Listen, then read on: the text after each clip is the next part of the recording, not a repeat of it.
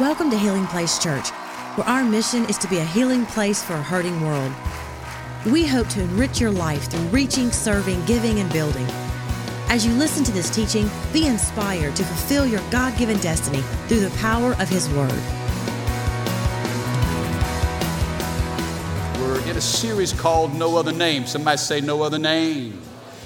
Uh, has this been helpful? Have you enjoyed this series? I, I love the, the, the, teachings. I love what God is, is showing all of us. It's stretching me, it's helping me understand parts of our Lord that uh, I hadn't seen before. Uh, if you have your Bibles, turn to the Gospel of John, John chapter 12. We started out about a month ago talking about Jesus the servant. We said Jesus came into this world not to be served, but to serve others and to give his life as a ransom for many. We talked about Jesus the teacher. Remember, we said Jesus, he would teach in rows, but he would explain in circles that God wants us to get the kingdom. Uh, we talked about Jesus, our healer. Remember, 38 years that man was on a mat and he was struggling to find a healing. But one moment with Jesus changed everything. Can I have a good amen? And if you were here last week, we talked about Jesus, our priest, and we received a communion together at the Lord's table. Today, I want to talk to you about Jesus, our King. Jesus, our King. This is Palm Sunday. How many of you were aware of that? Palm Sunday, yes, this is a significant day, you know, in Christian history. And I wanted to speak out of the passage from which we get this term Palm Sunday in John chapter 12. So read with me. We're going to take a few verses out of this chapter, maybe seven or eight verses, and I want to show us uh, the kingdom that Jesus is ushering in. How many of you know you can't have a kingdom without a king? And wherever the rule and the reign of the king is, that's his kingdom. And so read with me in John 12, verse 12. Scripture says it this way The next day, the news that Jesus was on the way to Jerusalem swept through the city. News about Jesus was spreading. I love this. You, can't keep the kingdom a secret when heaven begins to move, things happen. And there's a buzz, and all of Jerusalem is in an uproar because on the eve of this, this high festival, Passover, news began to spread that Jesus was coming to the city. A large crowd of Passover visitors took palm branches. This is where we get the phrase Palm Sunday. Uh, they took palm branches and they went down the road to meet him. And they shouted, Praise God. Somebody shout, Praise God. Praise God. I love that. I love that exclamation point in your Bible. It's, uh, heaven's not filled with question marks, it's filled with exclamation points. And the, scripture says they began to shout as they waved palm branches. They didn't whisper, they didn't mumble. There wasn't anything secretive about this moment. This was what's called the triumphal entry as Jesus makes his way into Jerusalem on the eve of that Passover. The crowd, lined with people, begin to shout, Praise God. Some translations say, Hosanna. Hosanna, praise God. Blessings on the one who comes in the name of the Lord. Hail to the King of Israel. This is where we get Jesus, our King. Verse 14 Jesus found a young donkey and he rode on it, fulfilling the prophecy that said, Don't be afraid, people of Jerusalem. Look, your king is coming, riding on a donkey's colt. His disciples didn't understand at the time that this was a fulfillment of prophecy. Uh, actually, this, this prophecy was uttered in Zechariah chapter 9, verse 9. They didn't realize it at the time, but after Jesus entered into his glory, they remembered what had happened and they realized these things had been written about him. Many in the crowd had seen Jesus call Lazarus from the tomb, raising him from the dead. How many of you know that Jesus still brings dead things back to life? Jesus can speak to dreams that have died. Maybe you feel a relationship that has no life left in it. The presence of Jesus changes everything. Jesus spoke to Lazarus, who was dead, and said, Lazarus, come forth. And the crowd remembered that. Many of them, they, they remembered Jesus raising Lazarus from the dead, and they were telling others about it. Verse 18. That was the reason why so many went out to meet him, because they had heard about these miraculous signs. Verse 19. And finally, and, and this is one of my favorite parts of this whole narrative, verse 19. Then the Pharisees said to each other, There's nothing we can do. Look, everyone has gone after him. Can I have an amen for the reading of the word? I love that. Even dried up dead religion. They finally recognized, you know what? There's just nothing we can do. You know, the kingdom of darkness is rendered powerless in the presence of the king. Uh, I love this. Jesus our King. Now, you know, this event, this Palm Sunday, this triumphal entry, let me give you some context and then we're going to talk about some characteristics of this kingdom that Jesus is ushering in. Uh, this is one of the few events that's recorded in all four Gospels. And uh, it's interesting Matthew, Mark, Luke, and John. Together, they give us a composite of the life and experience of Christ. It's almost, fellas, here's the idea that I had. I don't know if you watch football, but you know, sometimes when you're watching a professional football game and there's a questionable play and the referees, they can't figure out what call to make, they'll go to the instant replay booth and you see the same play from different angles. You can slow it down, you can zoom in, you can freeze frame, but all these different angles on a single play. That's much like the Gospels. Matthew's perspective is a little different from Mark's, and Luke's uh, uh, account of this transaction is even different than John's. It's almost like if you have four people that go to the same movie, and when the movie's over with, you ask them about the movie, and you get four different things because something stood out differently to that individual, and it's the same account. That's, that, that helps us. When I read the Gospels, I see this composite, this holistic picture of who Jesus is, and there's much to be learned out of it. Now, this particular experience, this uh, triumphal entry into Jerusalem, it reminds me of a gumbo. How many like gumbo? How many like your gumbo that's loaded down with stuff? Don't give me a bunch of broth on top of rice. If it's chicken and sausage gumbo, come on, talk to me. Better load that thing. Don't make me scoop around at the bottom to fish out some shrimp, you know. I, want it loaded with stuff. And this event is loaded with excitement, with anticipation. Um, there's great joy. There's a little confusion. There's some contention. And we're going to see all of these things come into play. Uh, the, the people are excited when Jesus makes his way into Jerusalem. The people have a certain expectation of Jesus. But how many of you know that Jesus doesn't always move according to our expectations?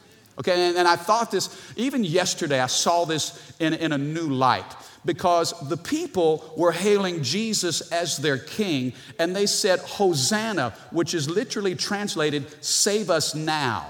Save us right now. And you know what they expected Jesus to do? They expected Jesus to ride into the city and either go to Herod's court or to Pilate's palace. And they wanted Jesus to overthrow the Roman government, to do away with what Herod had established, because we didn't like their politics anyway. Jesus, we like your politics. We want to set you in place of government that we will appreciate. Now, let me stop right here and just say this. I think as a church, when we put too much emphasis on the political scene, because politics is divided, then the church becomes divided. Are you with me? Sometimes, you know, because they, they wanted Jesus to go and to set them free from the political structure and set up his new form of government. And I know, and I'm not here to preach politics. I know some people get nervous whenever you even bring that up in the context of church. But I'm convinced that our faith follows us everywhere we go. It follows us into the classroom. It follows us into our family. It follows us into our job. You know, how many knows that even government needs God? But I think we have to be careful when we try to place expectations of our limitless God and force him into a political context. That's exactly what the people 2,000 years ago on that great uh, Palm Sunday, they were expecting Jesus to liberate them politically. And, and here's the, I guess, the simple analogy that, that I thought of even yesterday. You know, if, if, if you were to look at the water in this glass, let's just say that the water represents the kingdom and the glass represents the political structure. If you watch the news like I do, sometimes you get very discouraged with the political climate. It's so divisive, it's so polarizing, it's filled with such hate People get on social media and say all kinds of things in the name of politics. And 2,000 years ago, it was no different. They expected Jesus to come in and liberate them politically. But what they were trying to do, if the kingdom of God is water, they were trying to fit that water, the kingdom, into a political structure called this glass. But I want you to know the kingdom of God is not a little puddle of water. The kingdom of God is like Niagara Falls. How many know Niagara is not fitting into this cup? Why? Because the volume, the velocity, the flow, and the power is greater than what this little cup can hold. Can I tell you? The kingdom of God, Jesus said, My kingdom is not of this world. So don't try to fit me in some political container. Can I have a better amen? You see, listen, Jesus didn't come to take sides, He came to take over. Come on, somebody. And sometimes we'll place expectations on Jesus, and He doesn't always meet the expectations that we require. They were hailing him as, as king, but he wasn't the kind of king they expected. You know, I, I, thought about this years ago when my kids were small. I remember Alexa, she was on the living room floor and she had her coloring books and her crayons. And, and so I walked into the living room. I said, Baby, what you doing? She said, Daddy, I'm coloring. She said, Would, would you help me color? I'm like, I would love to. She threw open a coloring book, set aside some crayons for me. She said, Daddy, do you know how to color? I'm like, Baby, in kindergarten, I dominated. I mean, I'm the king of coloring. What you need me to color? I get down in the floor. She opens up to a page, and then I, I get started. She said, Wait a second, Daddy, do you know how to stay in between the lines? I was like, Oh, I'm, I, might, I might go outside the lines a time or two. She said, Dad, how about you don't help me color? Why? Because it was important to her that I stayed within the boundaries. Let me ask you this what do you do when Jesus colors outside the lines? What do you do when there are certain boundaries, certain expectations that you have of Jesus, and He won't stay within the lines? How many of you know the kingdom of God will color outside your lines? Uh, sometimes we want to say, okay, we will hail you as king, but you've got to save us now, and you've got to save us this way. You got to undo the Roman government, get rid of Herod, and we want you to act this way. Can I tell you? Jesus will not act according to our expectations. What do you do when Jesus colors outside the lines? What do you do when you hold an expectation for your marriage and sometimes it doesn't turn out the way you want it to? What, what do you do? How do you handle the disappointment of, of maybe kids that, that, that, that, that go wayward, or maybe a job promotion that you've been, been believing for, and somebody else gets promoted, and you felt like, wait a second, God, that promotion was supposed to be for me? Or you, you've struggled with sickness in your body and you've done everything you know to do to stand on the promises of God, yet you still haven't found your healing. Jesus will crown you as king, but there's a certain amount of expectation. Come on now. Maybe you've longed to be a parent, you've struggled with infertility, and you see other parents that you wonder, are you even competent to be mom or dad? And you've got so many kids. How do you, how do you negotiate the coloring outside of the lines? You see, this great Palm Sunday, there was a certain expectation that the people had of Jesus. Uh, the, the, the king that they hailed, they wanted to define what that kingdom would look like, and Jesus said, My kingdom's not of this world. You know, even in John chapter 12, a, pre, the, the, uh, a few verses before this account, do you remember the time where, where uh, the lady, in fact, it was Mary, that went in and anointed Jesus' feet? Remember that? And the disciples, specifically Judas, was so upset why did you spend all that money on that expensive perfume to, to, to pour it out at the feet of Jesus? Why all of this waste? And Jesus rebuked Judas and said, Hey, don't judge her. She's preparing me for my burial. And Judas, you'll read right out of that, he, he left and he began the process of betraying Jesus because he thought, That's not my king. Don't talk about death. No, no, no. I gave up everything so that you would live and so that we would all hold positions of power. You see, Jesus is a king that ushers in a different kingdom. If you're taking notes, I want to give you three simple thoughts about the kingdom that Jesus brings, and we can see it from this story. Number one, write this down it's a kingdom of humility. Everybody say humility. Humility. Here's what's interesting a king would never ride into the community on a donkey. Why's he got to be on a donkey? If you're really a king, how many of you would expect a different animal? Okay, you're the king. You can choose whatever animal you want. Maybe like an Arabian horse or a stallion or some steed. Come on, you come in power. You ought to have an animal that represents authority. Why are you coming on a donkey? You see, the donkey represents humility this matted, mangy, nasty beast of burden. It was such a common animal of all the animals that Jesus chose. And in fact, the other gospel writers, they talk about how Jesus told his disciples, You go into that community, and when you see a donkey that's tied to a post, untie him and bring him to me. And if anyone asks about him, just say, The master has need of him.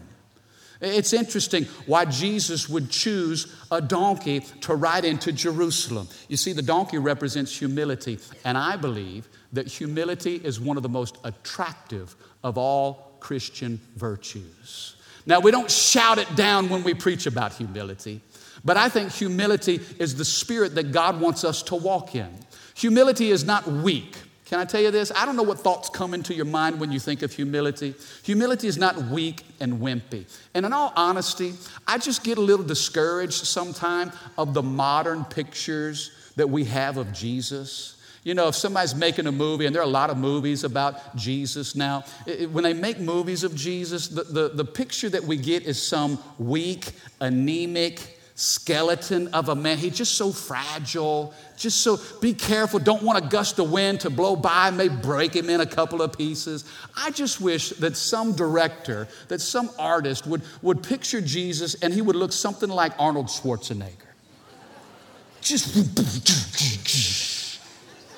you know, with shoulders like Johnny Green and, and abs like David Ray just muscles everywhere. Just, you know, this Arnold Schwarzenegger, I mean, strength. Hey, listen to me now, but believe me later.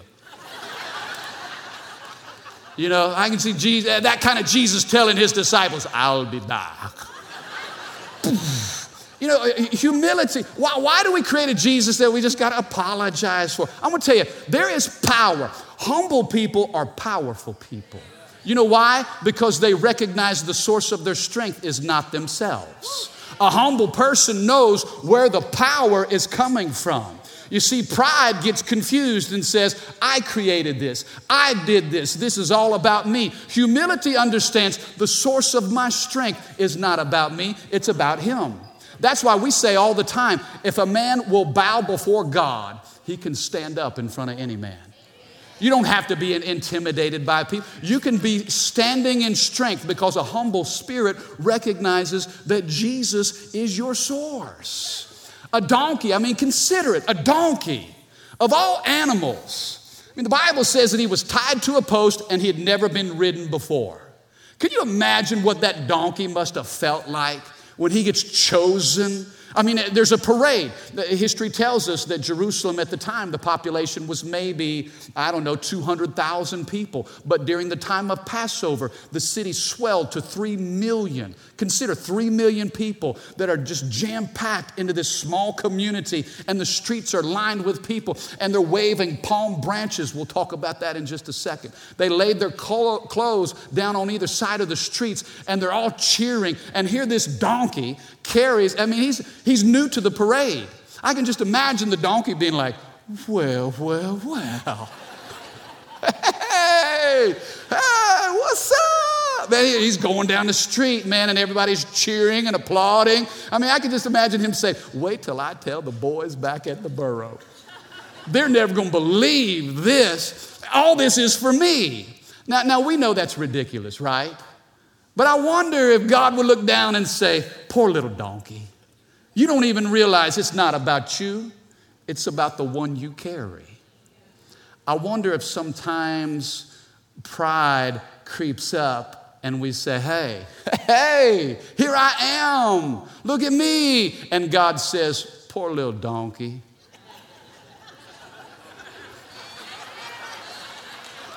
Poor little donkey. It's not about you, it's about the one that you carry.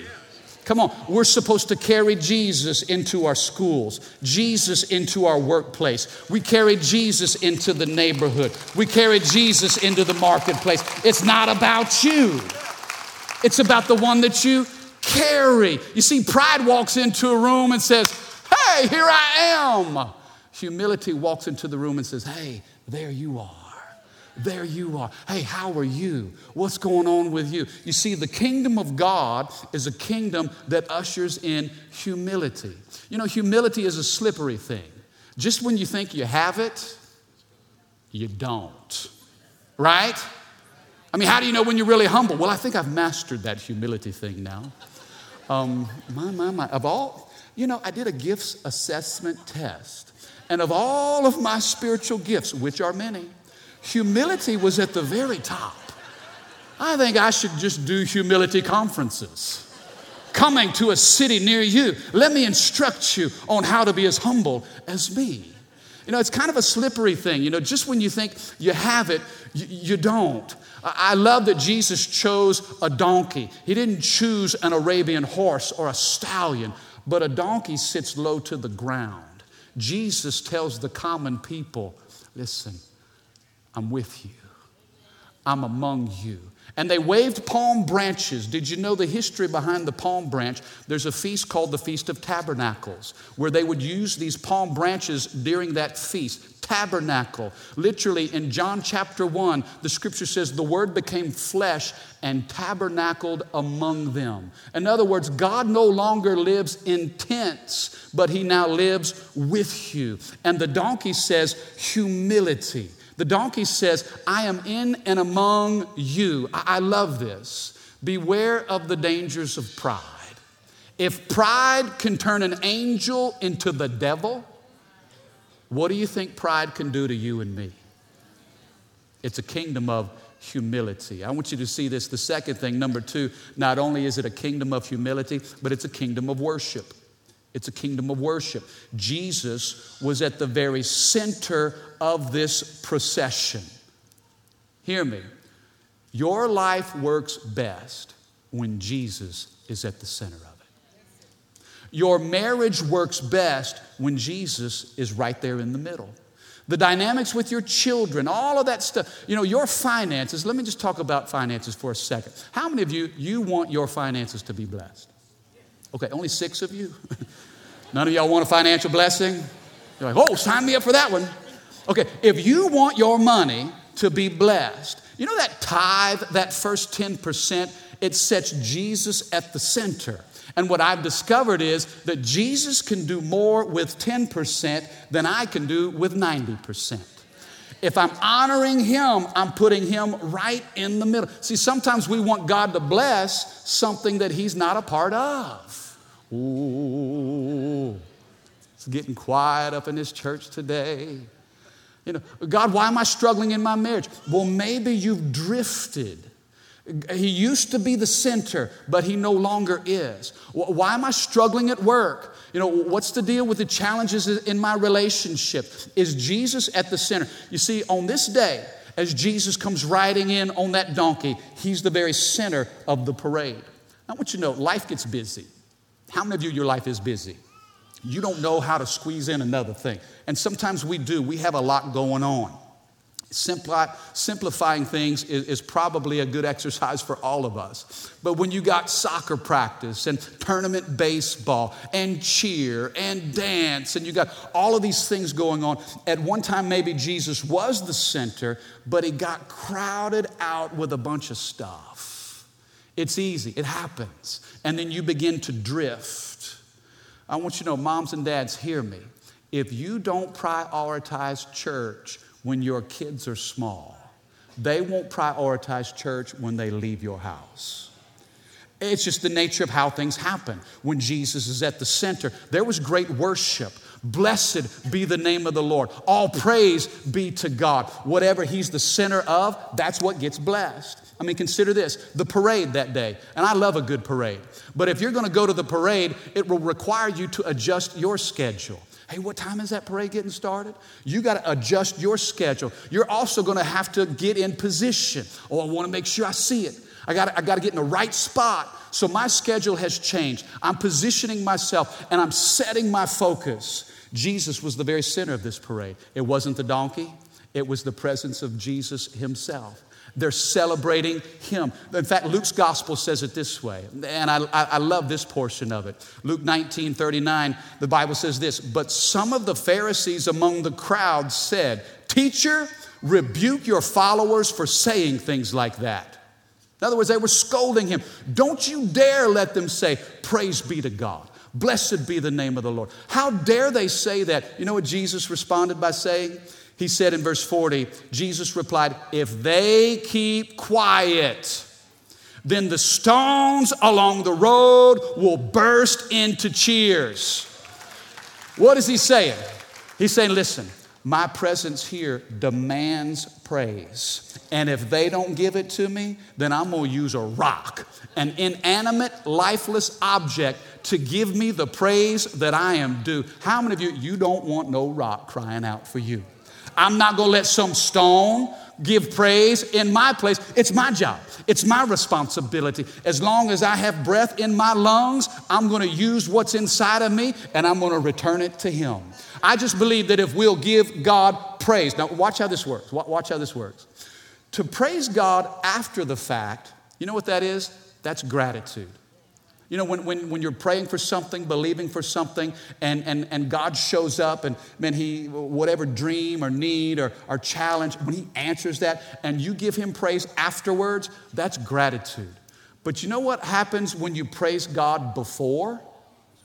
It's called faith to praise Him before you see the answer, before the miracle comes, before you're delivered. They're saying, Save us now, save us now. And maybe it doesn't come right now. But if you'll give God praise in advance, that's called faith. And what I know about faith is faith pleases God. In fact, faith is what moves God. God, He says, it's impossible to please me unless you exercise faith. I just pray that as a church, we'll praise Him when we feel like it, we'll praise Him when we don't. We'll praise Him after He's answered, and we'll praise Him when we're still waiting on the answer to come our way. It's a kingdom of humility. It's a kingdom of worship. I don't want any stone to cry out for me. Ain't gonna happen. Not on my watch. Now, now here's, a, here's a, a nuance of this, and I think this is really interesting. The very day that Jesus comes riding into Jerusalem, it's four days before the feast of Passover, and that's the day that families would select a lamb. Okay? They call it the, the paschal lamb. They would choose a lamb from their flock, the very best and they would bring that lamb into their home and begin to care for that lamb in preparation of Passover because that lamb would be sacrificed. This day, Palm Sunday, was the very day they would bring those lambs into their home. Guess what? They didn't even know that the Lamb of God was riding into Jerusalem. He would be that lamb, the lamb that was slain for the foundations of the world.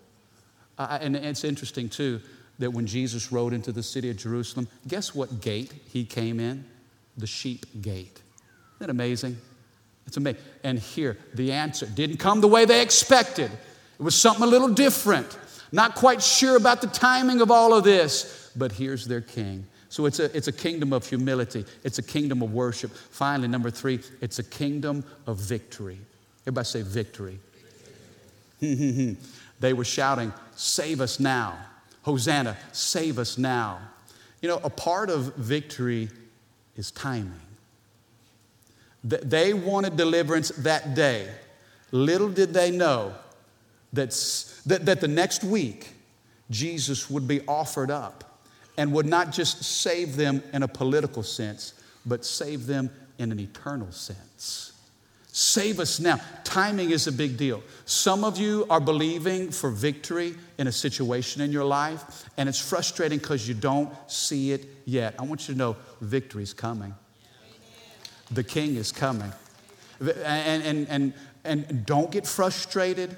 Don't get discouraged if you'll just set Jesus at the center and praise Him in advance, the victory that you're believing God for. Now, here's what's interesting you can't have victory without a fight.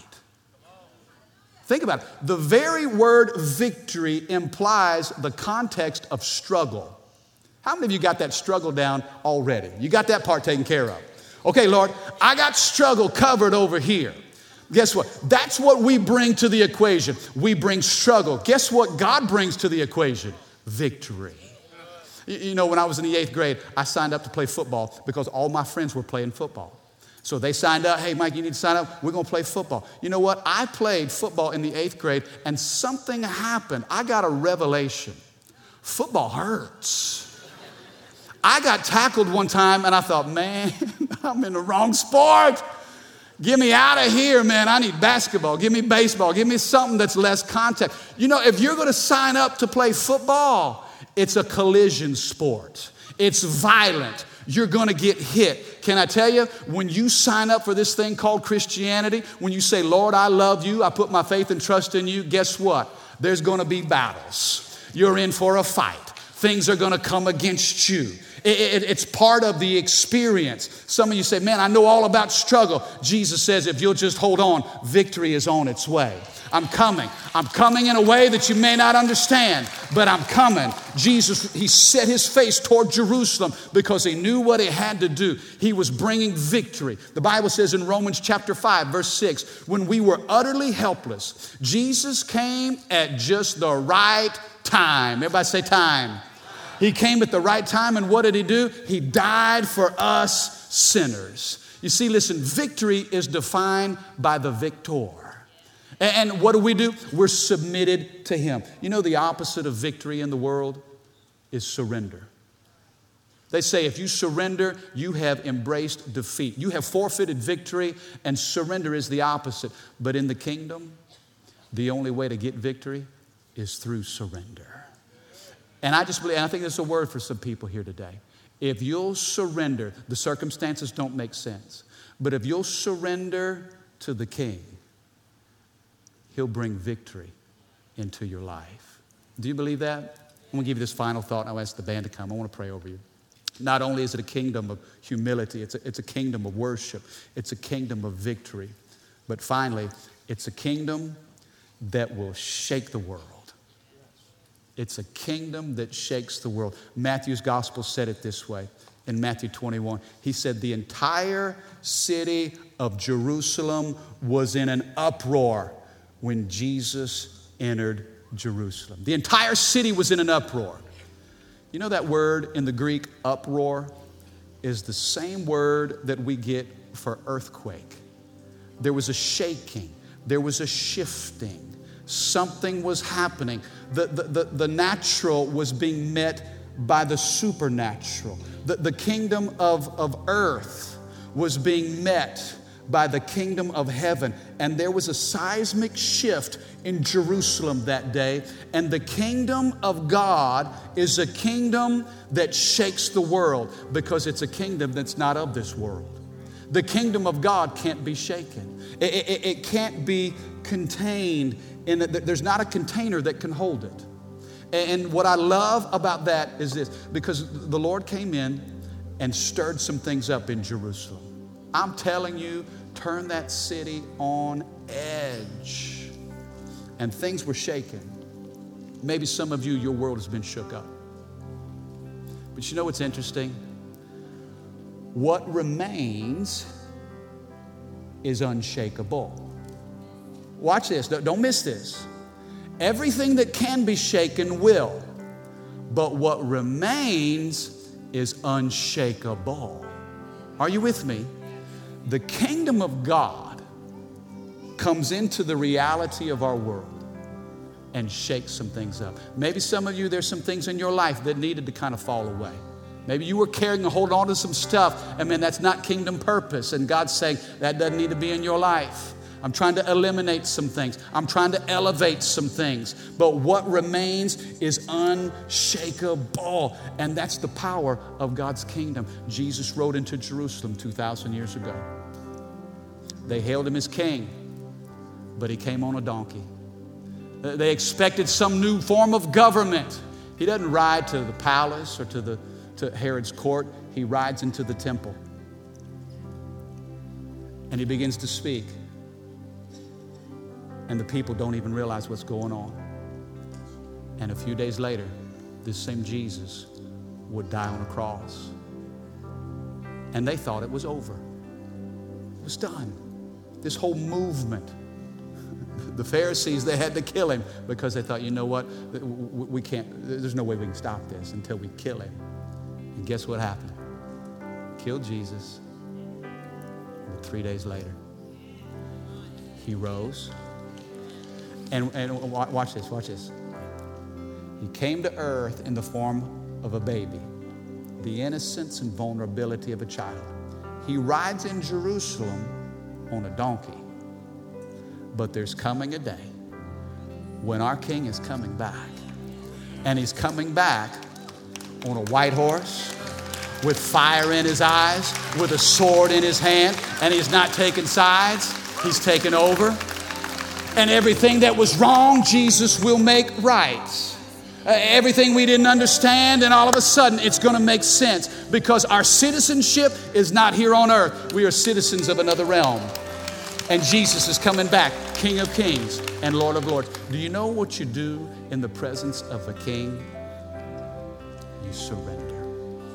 You just you just bow your knee in the, the bowing recognizes that there's an authority in the room that is greater than. I want you to know in this church, why do we bow our knee? Why do we lift our hands?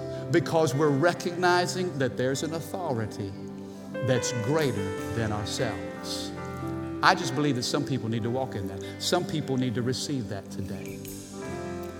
Jesus, our King. Thank you for listening. For more information about Healing Place Church, go to healingplacechurch.org or give us a call at 225 753 2273.